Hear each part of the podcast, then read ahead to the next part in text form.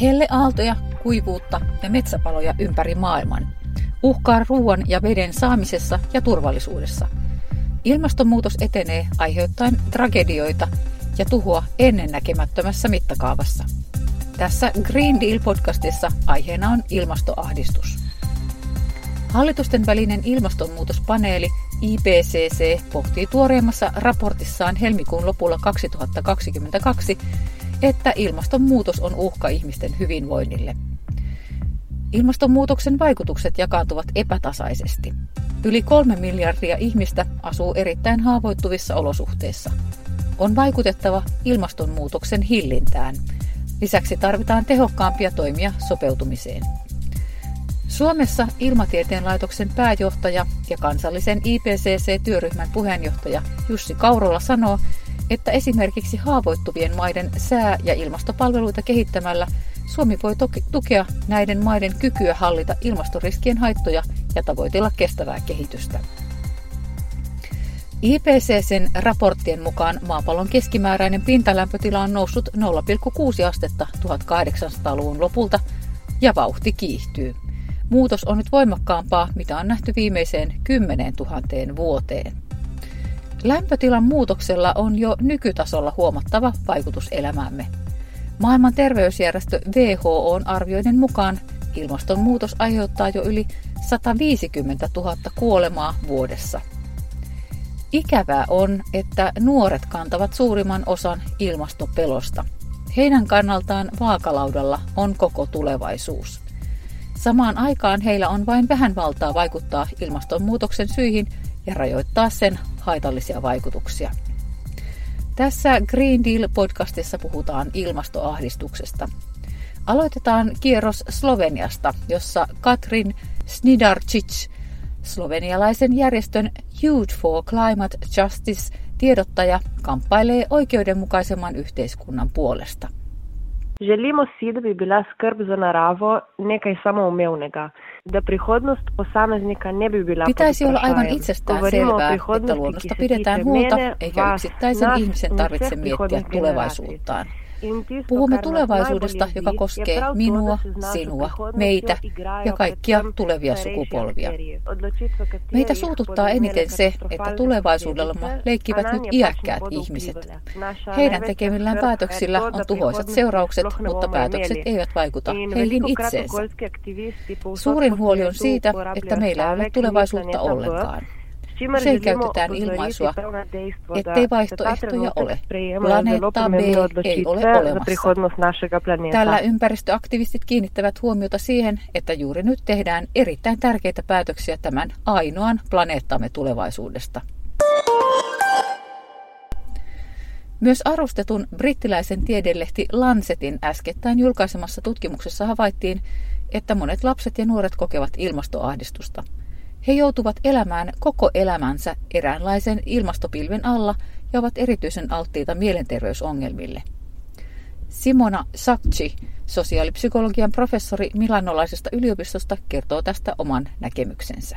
Innanzitutto, che cos'è l'ansia? L'ansia è una risposta adattiva eh, degli organismi eh, di fronte a delle potenziali minacce presenti nell'ambiente e quindi è una risposta altamente adattiva perché ci permette di affrontare i pericoli, Ahdistuminen on ihmisten reaktio ja tapa mukautua ympäristön mahdollisiin uhkiin. Sen avulla voidaan selviytyä vaaroista ja uhkaavista tilanteista. Voidaan etsiä uutta tietoa ja ratkaisuja. Ahdust, ahdistuminen on itse asiassa sopeutumista uuteen tilanteeseen. Aiempina vuosikymmeninä meillä oli päinvastainen ongelma. Ilmastonmuutosta ei pidetty uhkana. On selvää, että ilmastoahdistuneisuus muuttuu ongelmaksi, kun se ylittää tietyn tason ja siihen ei enää voi sopeutua. Erityisesti ilmastoahdistus voi vaikuttaa yksilötasolla ja vahvistaa jo aiemmin olemassa olevia psyykkisiä ongelmia. Ilmastoahdistuneisuutta ei kuitenkaan pidä ajatella yksilöllisenä, intrapsyykkisenä prosessina, mikä viittaa asian yksityiseen prosessointiin. Jos ilmastoahdistusta katsotaan nuorempien sukupolvien kontekstissa, se on selvästi sosiaalinen ilmiö, johon liittyy vuorovaikutus yksilön ja ympäristön välillä perché l'ansia climatica, soprattutto se la associamo alle nuove generazioni, è chiaramente un fenomeno sociale che deve tenere in considerazione l'interazione tra l'individuo e il suo ambiente. Psykologian maisteri Madis Vasser on Viron vihreän liikkeen hallituksessa. Vasser kertoo, että hän on henkilökohtaisesti kokenut ilmastoahdistusta. välismaal on olemas sellised äh, spetsiaalsed äh, kliimapsühholoogid. On ilmastopsykologia, jotka ovat selvittäneet niitä äh, vaiheita, joita ihmiset käyvät läpi ilmastoahdistuksessa. Aluksi on löytövaihe. Ahaa, tässä on ympäristöongelma, jota en tiennyt. Toisessa vaiheessa tutkit asiaa saadaksesi selville siitä niin paljon kuin voit. Opit lisää ja ahdistut vielä enemmän. Ehkä luulit ilmastonmuutoksen olevan pieni ongelma, mutta huomaatkin sen olevan paljon suurempi. Kolmas vaihe yrittää tehdä asialle jotain. Eikä silloin yritä tehdä vain jotain, vaan yrittää tehdä kaiken. Kun olet asiasta tietoinen, sinun on tehtävä jotain korjateksesi ongelma. saanud valgustatud ja nüüd sa pead nagu kuidagi seda probleemi lahendama. Suomessa Panu Pihkala on teologi ja monitieteellinen Helsingin yliopiston tutkija sekä kirjailija, joka tunnetaan eri etenkin ympäristöahdistuksen tutkijana.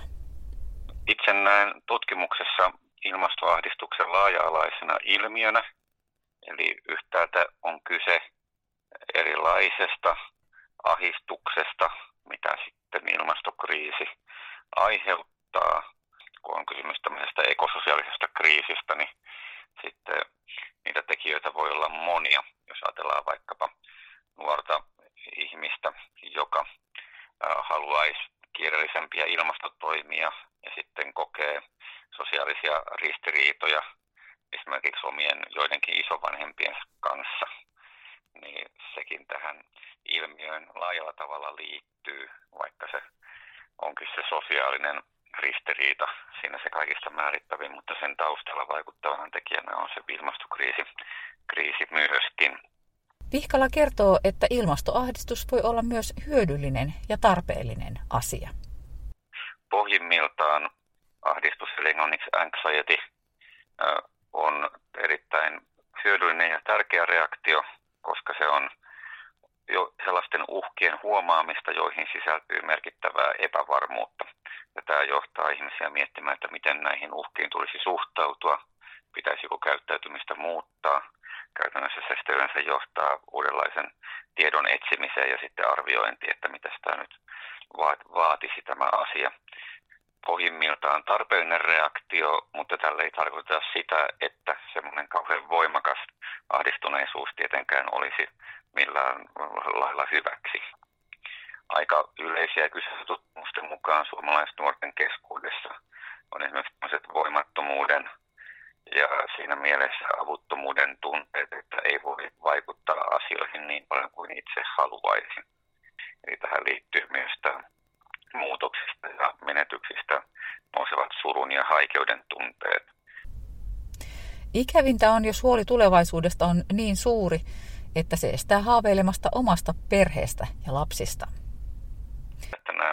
seikat painaa nuorten mieltä ja vaikuttaa myös näinkin perustavanlaatuisiin kysymyksiin.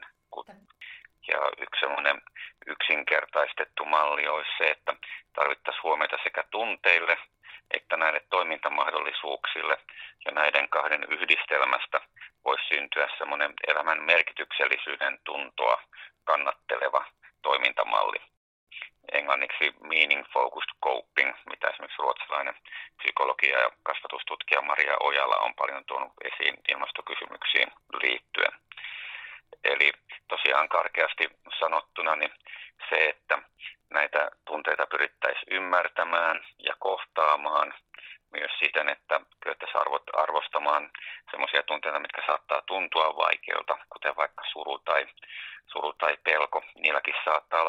sopivissa määrin hyvin tärkeä rooli, mutta sitten kuitenkin, että osattaisiin niitä kohdata myös silleen, että se toimintakyky kasvaisi ja tästä kaikesta syntyisi semmoinen yhteisvaikutus, että elämän merkityksellisyyden tunto säilyy. Se olisi hyvin olennaista tuore nuorisobarometri, mikä ilmestyi nyt maaliskuussa 2022 kestävää tekoa otsikolla, niin siellä oli kysymyksiä nuorille liittyen myös ympäristömuutokseen ja niiden herättämiin tunteisiin.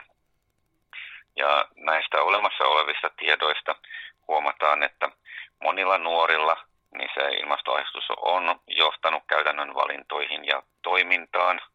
Ja esimerkiksi Julia Sangervan psykologian Procard-tutkimus, mikä perustui siihen Sitran kansalaiskyselydataan, niin siellä tämä ilmastoahdistuksen ja toivon ja toiminnan yhteys tuli selvästi esiin.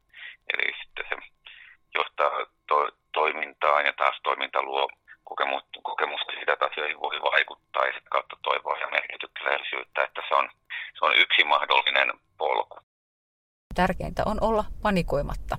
Olemme kaikki tässä yhdessä.